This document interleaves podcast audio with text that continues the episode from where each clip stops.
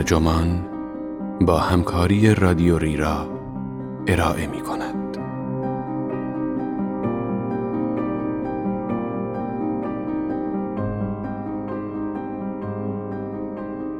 اتحاد برای نابودی دانشمندان درباره آینده بشر چه می‌گویند؟ این عنوان یادداشتی است به قلم آدام کرش که در دسامبر 2022 در سایت آتلانتیک منتشر شده و ترجمان آن را در اردیبهشت 1402 با ترجمه محمد سبایی منتشر کرده است. من محمد کازمی هستم.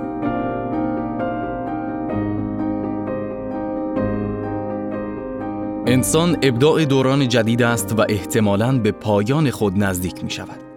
میشل فوکو فیلسوف فرانسوی با بیان این سخن در کتابش به نام نظم اشیا به سال 1966 منادی روش جدیدی برای تفکر بود که علوم انسانی و اجتماعی را دگرگون کرد.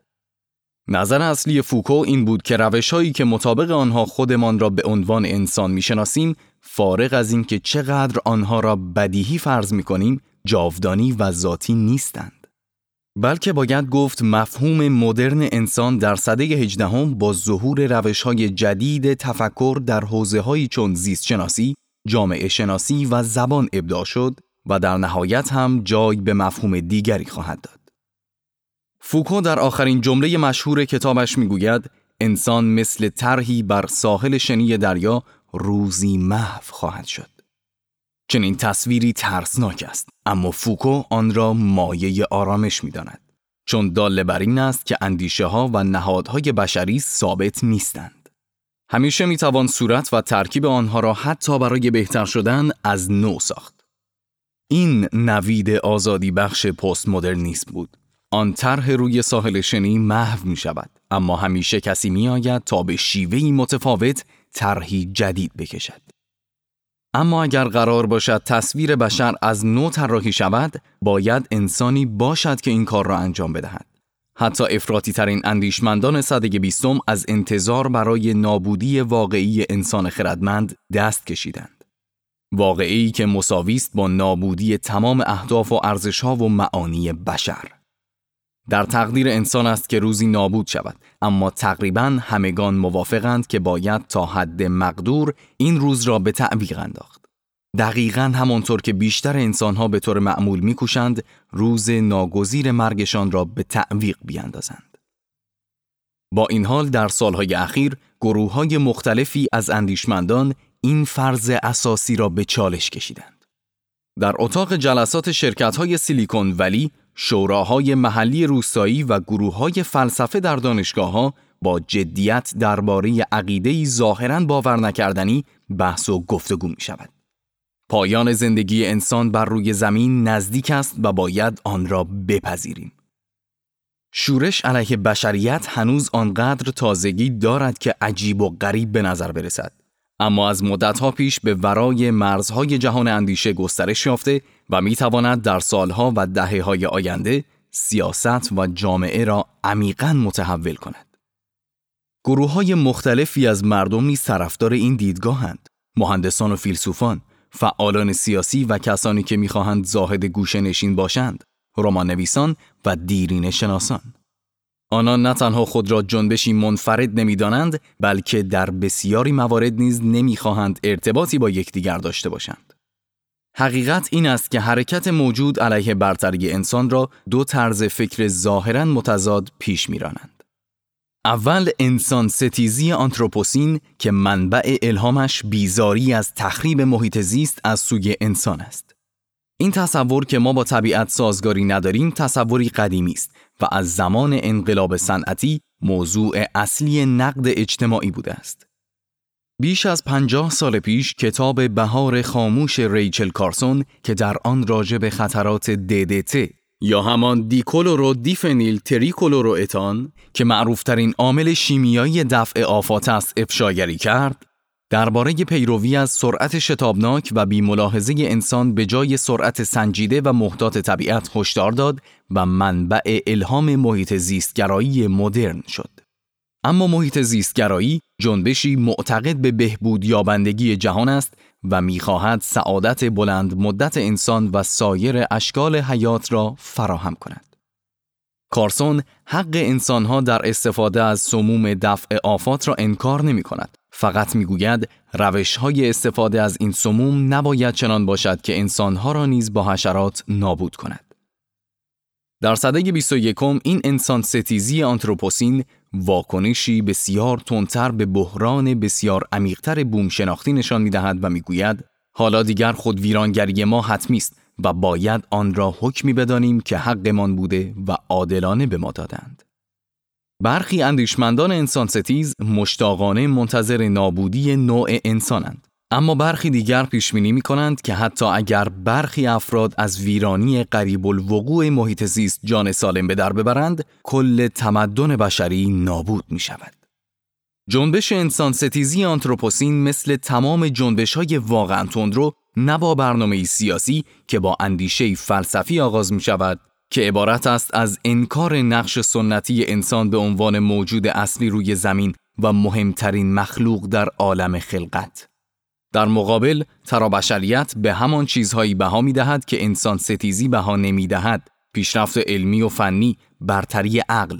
اما اعتقاد دارد تنها راه پیش روی انسان این است که اشکال جدیدی از بشر خردمند خلق کند که دیگر انسان خردمند نباشد. برخی ترابشریت باوران معتقدند مهندسی ژنتیک و نانوتکنولوژی ما را قادر می سازند تغییراتی چنان اساسی در مغز و جسممان اعمال کنیم که از محدودیت های بشری نظیر میرندگی و حبس بودن در جسم مادی خلاص بشویم. برخی دیگر با امید یا استراب انتظار می‌کشند تا قدرت ابتکار هوش مصنوعی از قدرت ابتکار ما به مراتب بهتر شود. این موجودات مرتبه انسان را به مرتبه تنزل می دهند که به جانوران اختصاص می دهیم مگر اینکه بران شوند برای تحقق بهتر اهدافشان ما را به کلی نابود کنند. آینده انسان ستیزی و ترابشریت از بسیاری جهات با هم تضاد دارد جز در یک جهت بسیار مهم آنها جهانهایی هستند که ما از آنها محو شده ایم و به حق نیز چنین شده است وقتی به این خیالات مربوط به جهان بدون انسان فکر می کنیم، دشوار است که تعیین کنیم چقدر احتمال دارد که به واقعیت تبدیل بشوند. برخی پیشبینی ها و توصیه ها چنان اقراقامیزند که ممکن است آنها را جدی نگیریم. هرچند سازوکار دفاعی انسان نیز در این بیخیالی بی تأثیر نیست. با این حال شورش علیه بشریت پدیده‌ای واقعی و مهم است. حتی اگر فقط تصوری در ذهن باشد و پیشبینیهایش درباره آینده بدون انسان هرگز محقق نشود. با این همه پیشبینی های محقق نشده باعث و بانی برخی از مهمترین جنبش های تاریخ از مسیحیت تا کمونیست بوده است. شورش علیه بشریت هنوز جنبشی در حد آن جنبش های بزرگ و مهم تاریخی نیست و شاید هم هرگز چنین نشود اما از دسته همان هاست. این شورش تحولی روحی است که در رده نخستین تحولات روحی جای دارد. روشی جدید است برای فهم ماهیت و قایت هستی انسان. در فیلم فرزندان انسان ساخت سال 2006 آلفونسو کوارون کارگردان تنها طی چند دقیقه جهانی بدون آینده خلق می کند. فیلم در سال 2027 و در کافه‌ای در لندن شروع می شود که در آنجا اخبار تلویزیون اعلام می کند جوانترین انسان روی زمین که فردی 18 ساله بود در بوئنوس آیرس کشته شده است.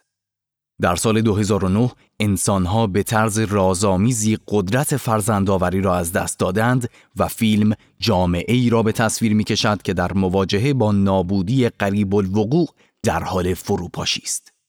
لحظاتی پس از اخبار کافه با بمبی تروریستی منفجر می شود. سناریوی نابودی در فیلم که تا اندازه ای از رمان پی دی جیمز نویسنده انگلیسی داستانهای جنایی اقتباس شده در زمره داستانهای علمی تخیلی قرار می گیرد. البته فعلا اما وقتی در اکتبر سال 2019 در شهر لندن مبارزان وابسته به گروه شورش برای نابودی یا XR در مسیر قطارهای مسافربری در ساعت شلوغی مانع ایجاد کردند، آتش ناآرامی اجتماعی واقعا در این شهر شعله ور شد. در یکی از ایستگاه های مترو جمعیت یکی از این معترضان مبارز را با زور از سقف قطار پایین آورد و کتک زد. چند ماه بعد اعضای XR آشوبهای کوچکتری در دادگاه بین المللی لاهه، خیابان وال استریت نیویورک و پارلمان استرالیای جنوبی برپا کردند. این گروه اساساً خشونت پرهیز است اما به تاکتیک های پرخاشگرانه روی می آورد. مثل نمایش تظاهر به مرگ و دستگیر کردن توده مردم برای اینکه جامعه تحت تأثیر قرار بگیرد و بفهمد که پایان نوع انسان فقط موضوع فیلم های وحشتناک نیست بلکه خطر قریب الوقوعی است ناشی از تغییرات اقلیمی مربوط به فعالیت های بشر و می تواند بخش های بزرگی از کره زمین را غیر قابل سکونت کند. راجر هالم یکی از بنیانگذاران XR برای توصیف فاجعه ای که پیش بینی می کند از اصطلاحاتی مثل انقراض و نجات کشی بهره می گیرد و چنین بیانی در گفتمان محیط زیستگرایی معاصر به هیچ وجه استثنایی و نامعمول نیست. دیوید والاس ولز روزنامه نگار در کتابش با نام زمین غیرقابل سکونت به سال 2019 همین نظر را دارد. و شواهدی برای این برهان ارائه می کند که تغییرات اقلیمی نه تنها بزرگترین خطری است که زندگی انسان بر روی کره زمین تا کنون با آن مواجه بوده بلکه خطری است که نوع و مقیاس آن به کلی فرق دارد. از اواخر دهه 1940 بشر می داند که هر لحظه ممکن است خود را با جنگ اتمی نابود کند. در حقیقت اضطراب مربوط به شرایط اقلیمی در این دوران را می‌توان بازگشت ترسهایی آخر و زمانی دانست که پس از پایان جنگ سرد برای مدت کوتاهی به حال تعلیق درآمده بودند. نابودی در اثر چپاول بسیار نگران کننده تر است. منظور این است که بشریت نه تنها به سبب تباهی های شناخته شده مثل نفرت و خشونت بلکه به سبب دنبال کردن اهدافی که آنها را به طور معمول پسندیده و طبیعی می‌دانیم در معرض خطر است. رفاه، آسایش، افزایش نوع انسان کتاب مقدس نهی می کند که قتل مکن و نیز امر می کند که بارور باشید و پرشمار گردید و این دو طبق سنت با هم به کار می روند. اما اگر خود بارور بودن و پرشمار گردیدن نوعی کشتن باشد از آن رو که نسلهای آینده و سایر گونه ها را از منابع جانشین ناپذیر محروم می کند، آنگاه رشد جمعیت انسان دیگر نمی تواند پسندیده باشد.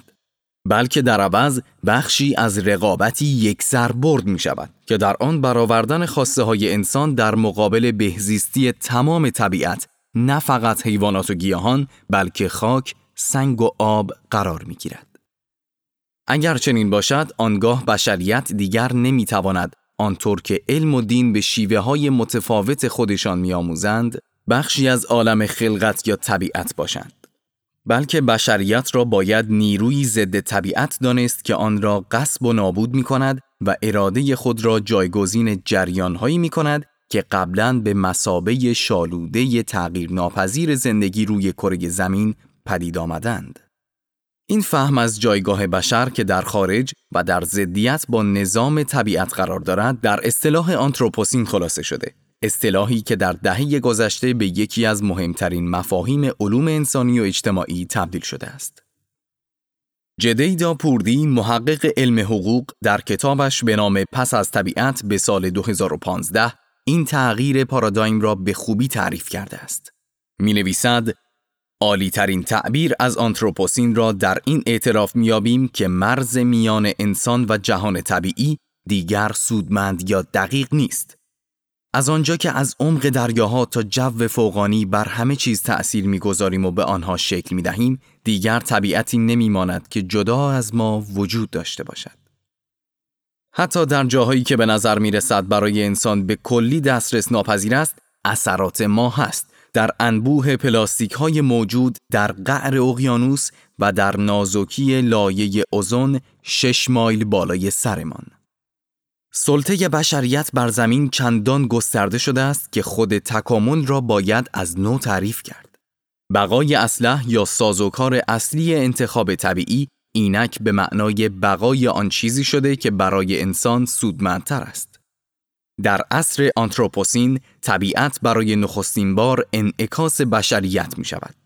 نتیجه هم از نظر عملی و هم از نظر معنوی فاجعه آمیز است. طبیعت مدت هاست برای بشریت بیدین نقشی را ایفا می کند که روزگاری خدا ایفا می کرد. یعنی نقش منشأ غیریتی تمام ایار که می تواند ما را خاکسار کند و از مرزهای وجودمان بیرون آورد. یکی از نخستین ناظرانی که اهمیت این تغییر را فهمید، بیل مککیبن نویسنده و کنشگر است. او در کتابش با عنوان پایان طبیعت به سال 1989 که اثری دورانساز در زمینه اندیشه محیط زیستگرایی است، در مورد آب شدن یخچالهای طبیعی و ابرطوفان‌هایی هشدار می‌دهد که اینک واقعیت‌های هر روزه زندگی ما هستند. اما موضوع اصلی کتاب فهم سنتی ماست از طبیعت به مسابه جهانی به کلی مستقل از ما که قبل از به دنیا آمدن ما بوده است و جامعه بشری ما را احاطه کرده و حفظ می کند. مک کیبن نوشته که چنین فکری در شرف نابودی است دقیقا مثل یک حیوان یا گیاه یا مثل انسان فوکو که با جزر و مد محو شد. اگر قرار باشد میان جهان بدون طبیعت و جهان بدون انسان یکی را انتخاب کنیم، اندیشمندان بسیار افراطی انسان ستیز معاصر بدون تردید دومی را انتخاب می کنند. دیوید بناتار فیلسوف نامدار ضد زادآوری در کتابش با نام هرگز نبودن بهتر است به سال 2006 می‌گوید که با نابودی بشریت جهان از چیزی بینظیر یا ارزشمند محروم نمی شود. نگرانی از اینکه انسانها در آینده وجود نخواهند داشت یا نشانه خودپسندی انسان است یا نوعی احساسات گرایی نابجا. انسان باوران حتی آنانی که بیدینند مسلم می‌گیرند که فقط انسانها می توانند در جهان معنا و ارزش بیافرینند.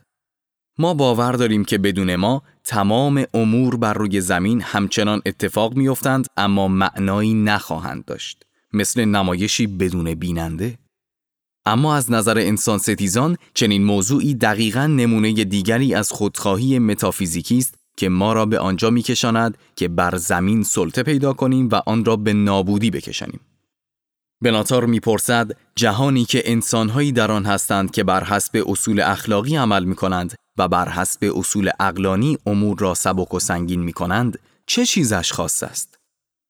اگر بگوییم انسانها به جهانی ارزش میبخشند که موجوداتی مثل خودشان در آن هستند بیشتر در مورد حس نادرست خود بزرگبینی انسانها سخن گفته ایم تا در مورد جهان اما ما باید آرامش خود را در این یقین بجوییم که انسانها سرانجام نابود می شوند.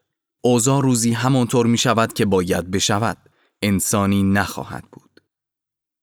ترا بشریت باوران مثل انسان ستیزان با خیال راحت نابودی بشریت را انتظار می کشند. آنچه آنان را نگران می کند این است که نابودی بشریت بسیار زود اتفاق بیفتد. یعنی پیش از اینکه بتوانیم جانشینانمان را ابداع کنیم. تا آنجا که می‌دانیم انسان تنها گونه عاقل در جهان است. اگر نابود شویم دیگر عقلی هم وجود نخواهد داشت. نکته قابل توجه این که هرچند ترا بشریت باوران به اکتشافات فضایی علاقه و اشتیاق نشان می‌دهند به وجود هوش برون زمینی شک دارند. یا دست کم شک دارند که اصلا بتوانیم چنین هوشی را بیابیم. اگر ذهنهای هوشمند در جای دیگری از این جهان وجود داشته باشند سرنوشت بشریت اهمیت کیهانی کمتری خواهد داشت.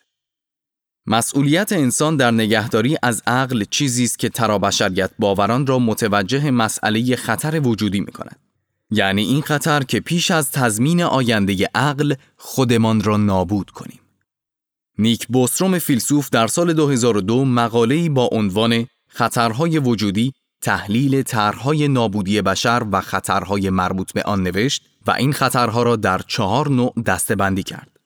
از انفجارها گرفته که در آنها بر اثر تغییرات اقلیمی، جنگ اتمی، بیماری یا برخورد سیارک ها به کلی نابود می شویم، تا اعتراضها که در آنها بشر زنده می ماند اما به مقدار ناچیزی از آنچه دست یافتنی است دست می یابد.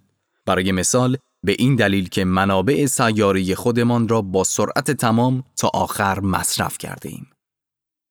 اما درباره اینکه اگر همه چیز به خوبی پیش برود بشریت به چه چیز می‌رسد توبی ارد فیلسوف در کتابش با نام پرتگاه به سال 2020 می نویسد که در این باره امکانهای تقریبا نامحدودی وجود دارد.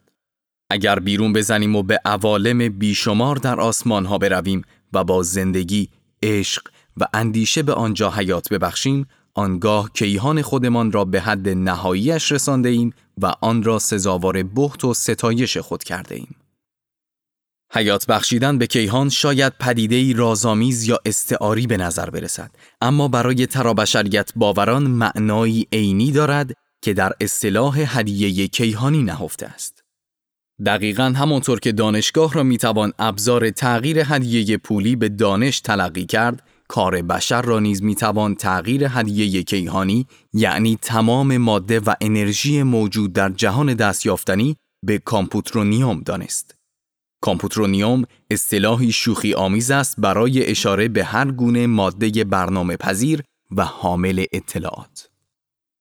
یووال نوا هراری اندیشمند اسرائیلی در اشاره به چنین تصوری از اصطلاح داده باوری بهره می گیرد و آن را دین جدیدی معرفی می کند که ارزش برین آن جریان اطلاعات است. او نوشته که این نظام پردازش اطلاعات کیهانی مثل خداست همه جا هست و بر همه چیز ناظر است و مقدر شده که انسانها به تدریج در آن ادغام شوند. هراری در مورد داده باوری تردید بسیاری دارد و خلاصه ای که از آن ارائه می کند تنظامیز یا اقراغامیز به نظر می رسد. در حقیقت داده باوری را باید روایتی صحیح از اندیشه های ری کورزویل نویسنده ترابشریت باور مشهور دانست. او در کتابش با نام بی همتایی نزدیک است به سال 2005 خود را الگو باور معرفی می کند. یعنی کسی که الگوهای اطلاعاتی را واقعیت اصلی و اساسی می داند. DNA تراشه های نیمه رسانا و حروف روی این کاغذ نمونه هایی از الگوهای اطلاعاتی هستند که همگی ملکول ها را چنان شکل می دهند که نه بدون نظم و ترتیب که معنادار باشند. با تبدیل ماده به اطلاعات آن را از آنتروپی و بیاعتباری نجات می دهیم. کورزویل پیش بینی می کند که در نهایت حتی ماده و سازوکارهای گنگ جهان به اشکال کاملا اعجاب آور هوش تبدیل خواهند شد. نیک بوستروم در کتابش با عنوان هوش برتر به سال 2014 حساب کتابی سرانگشتی می کند و در میابد رایانه ای که کل هدیه کیهانی را به مسابه کامپوترونیوم به کار می‌برد می تواند حداقل 1085 عملکرد در ثانیه داشته باشد. برای مقایسه باید بگوییم که ابررایانه بسیار قدرتمند ژاپنی فوگاکو که از سال 2020 به بهره برداری رسیده است می تواند 1017 عملکرد در ثانیه داشته باشد.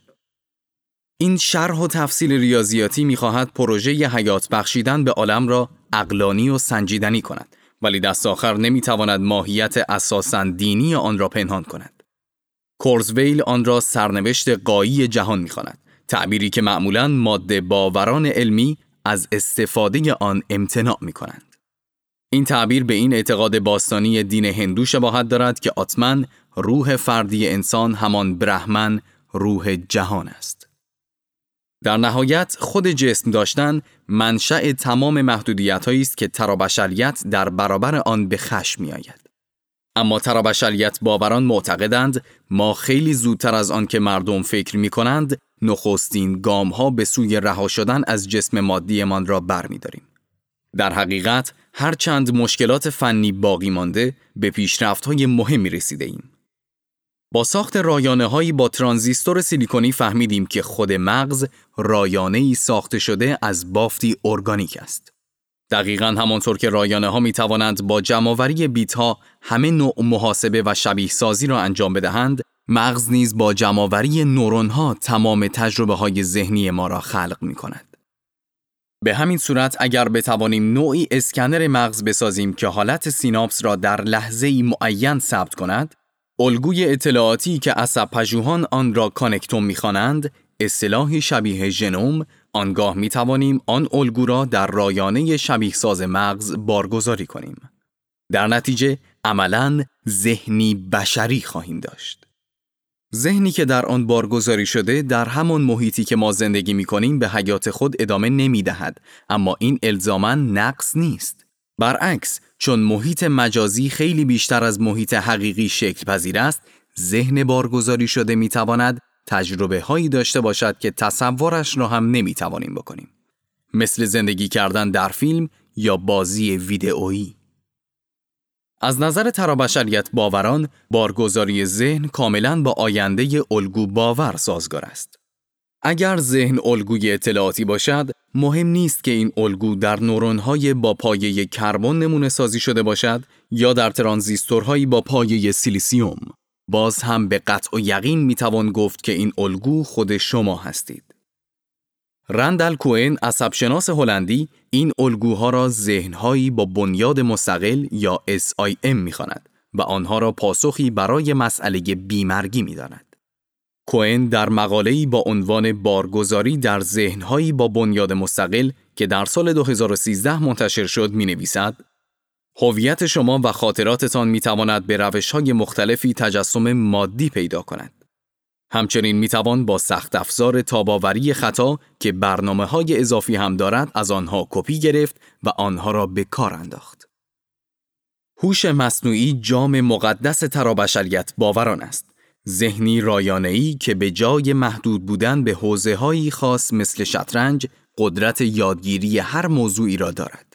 حتی اگر این هوش مصنوعی در آغاز خیلی ابتدایی باشد، باز قادر است از خود برای حل مسائل مربوط به طراحی هوش مصنوعی استفاده کند و خود را ارتقا بدهد تا سریعتر و عمیقتر فکر کند. و بعد هم مدل ارتقا یافته خودش را ارتقا می دهد و همینطور به صورت تصاعدی ادامه می یابد. تا وقتی که این هوش مصنوعی کلی به قدرت محاسبه بیشتری دسترسی داشته باشد، می تواند خودش را به لحاظ تئوریک تا بی نهایت ارتقا بدهد، یعنی تا آنجا که قدرتش از قدرت مجموع تمام انسانها بیشتر شود. این همان دورنمایی است که ترابشریت باوران آن را با ترس و استراب بی همتا بودن می‌خوانند. به نظر بوستروم کاملا معقول است که نگران باشیم جهان از بن و اساس دگرگون بشود و بشریت طی یک یا دو ساعت از جایگاهش در مقام مغز متفکر به زیر کشیده بشود قبل از اینکه پدید آورندگان هوش مصنوعی بفهمند چه اتفاقی افتاده است. با این حال اساسی ترین معزل هوش مصنوعی این است که ما را وامی دارد بپرسیم چرا اهداف بشریت در خور آنند که محقق شوند. بیگمان سلطه هوش مصنوعی برای انسانهایی که در زمان وقوع این سلطه زنده اند ناپسند و ناگوار است. اما احتمالا در جهانی که اذهان غیر بشری بر آن فرمان میرانند ظلم و اسرافکاری کمتری می‌بینیم و دست آخر از نظر اخلاقی ارزشمندتر است. شاید بعد از آنکه او انسان را با اراده آزاد خلق کرد ما در جایگاه خدا باشیم و بنابراین وقتی مخلوقش اشتباه می کند حق مداخله را از دست می دهد. تفاوت اصلی میان انسان ستیزان و ترابشریت باوران به تصوراتشان درباره معنا مربوط می شود. انسان ستیزان معتقدند جهان برای معنادار بودن وجودش نیاز دارد شامل نوعی آگاهی باشد. اما ترابشریت باوران معتقدند جهان بدون ذهنهایی که آن را تجربه و درک می کنند بی معنا خواهد بود. اما لازم نیست این ذهنها ذهنهای بشری باشند. حقیقت این است که ذهنهای هوش مصنوعی بیش از ما قدردان شگفتی های خلقتند. آنها احتمالاً از خشونت و نفرتی که غالباً انسانها را برای هم نوعانشان نفرت انگیز می کنند هیچ چیز نمی دانند.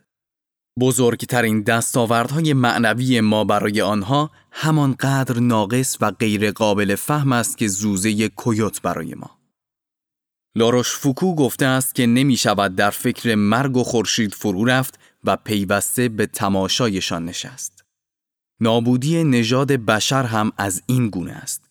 می توان پذیرفت که این رخداد حتما روزی واقع می شود اما نمی توان گفت آن روز فرداست یا ده سال دیگر. دلیل اشتیاق به نابودی بشر را نمی شود فهمید طبیعی است که فرض کنیم ترابشریت فقط روشی چشمگیر برای جلب توجه به نوید فناوری جدید است و انسان ستیزی آنتروپوسین هم فقط نوعی محیط زیست گرایی. اتکای این مکاتب فکری به پیشبینی اثبات ناپذیر به این قبیل شک و تردیدها دامن می‌زند. اما صحت پیشگویی یک چیز است اهمیت آن چیزی دیگر در انجیل قدیس متا عیسی به شاگردانش می‌گوید دنیا در دوران زندگی ایشان به آخر می رسد. می‌گوید به راستی شما را می‌گویم که اینجا کسانی حاضرند که پیش از دیدن پسر انسان که با ملکوت خیش می آید مرگ را نخواهند چشید. صحت این نوید ثابت نشده دست کم به معنایی سریح و ساده با این حال صرف این نوید جهان را تغییر داد. پیشبینی های آخر و زمانی اندیشمندان معاصر ترابشریت باور و انسان ستیز از نوعی دیگرند. اما هر دو آنها حتی اگر محقق نشوند اهمیت زیادی دارند. تغییرات شگرف تمدنی زمانی آغاز می شود که در تفکر انسانها راجع به خودشان و سرنوشتشان انقلاب رخ بدهد. شورش علیه بشریت می تواند چنین آغازی باشد همراه با نتایجی پیشبینی ناپذیر برای سیاست، اقتصاد، فناوری و فرهنگ. شورش علیه بشریت آینده درخشانی پیش رو دارد. زیرا به نظر کسانی که هم علم و عقل را قبول دارند و به کار می‌گیرند هم مشتاق وضوح و هدف دستور مطلق اخلاقی هستند خوش می آید. حرف این شورش این است که ما می توانیم زمین و شاید حتی جهان را تغییر بدهیم فقط به این شرط که حیاتمان را قربانی کنیم. از این جهت این پرسش که چرا انسان وجود دارد پاسخی قانع کننده و به کلی درونی خواهد داشت. به تأسی از منطق قربانی باید بگوییم که ما با دست کشیدن از زندگیمان به آن معنا می بخشیم. هر دو گروه انسان ستیزان آنتروپوسین و ترابشریت باوران با وجود دیدگاه های متضادشان درباره آینده پسا انسانی در قبول چنین فرضی با هم متفقند. گروه اول در آرزوی بازگشت تعادلی طبیعی است که قبلا بر روی زمین وجود داشت اما انسانها پیشرفت کردند و با طمع تکنولوژیکیشان آن را برهم زدند. گروه دوم رویای پیشروی و استفاده از فناوری تا رسیدن به نابودی کامل طبیعت و محدودیت‌های آن را در سر می‌پرورد. یک گروه عقل را ماری می‌بینند که موجب اخراج انسان از باغ عدن شد گروه دیگر آن را تنها راه بازگشت به باغ عدن می دانند. اما هر دو گروه به دنبال راههایی اساسی و مؤثرند تا انسان خودش را محدود کند. خواه از راه نابودی تمدن یا ترک فرزندآوری باشد، خواه از این راه که ماشین جایگزین انسان بشود. این فداکاری ها نشانگر اهداف بلند اخلاقی هند که در زندگی های معمولی و لذت گرایانه ما هیچ مجالی ندارند. غمخواری برای طبیعت در حال نابودی، امید به قلمروی کیهانی، علاقه به دانش. این شباهت اساسی میان انسان ستیزان و ترابشریت باوران داله بر این است که ممکن است آنان خود را در نبردهای سیاسی و اجتماعی آینده در یک جبهه ببینند.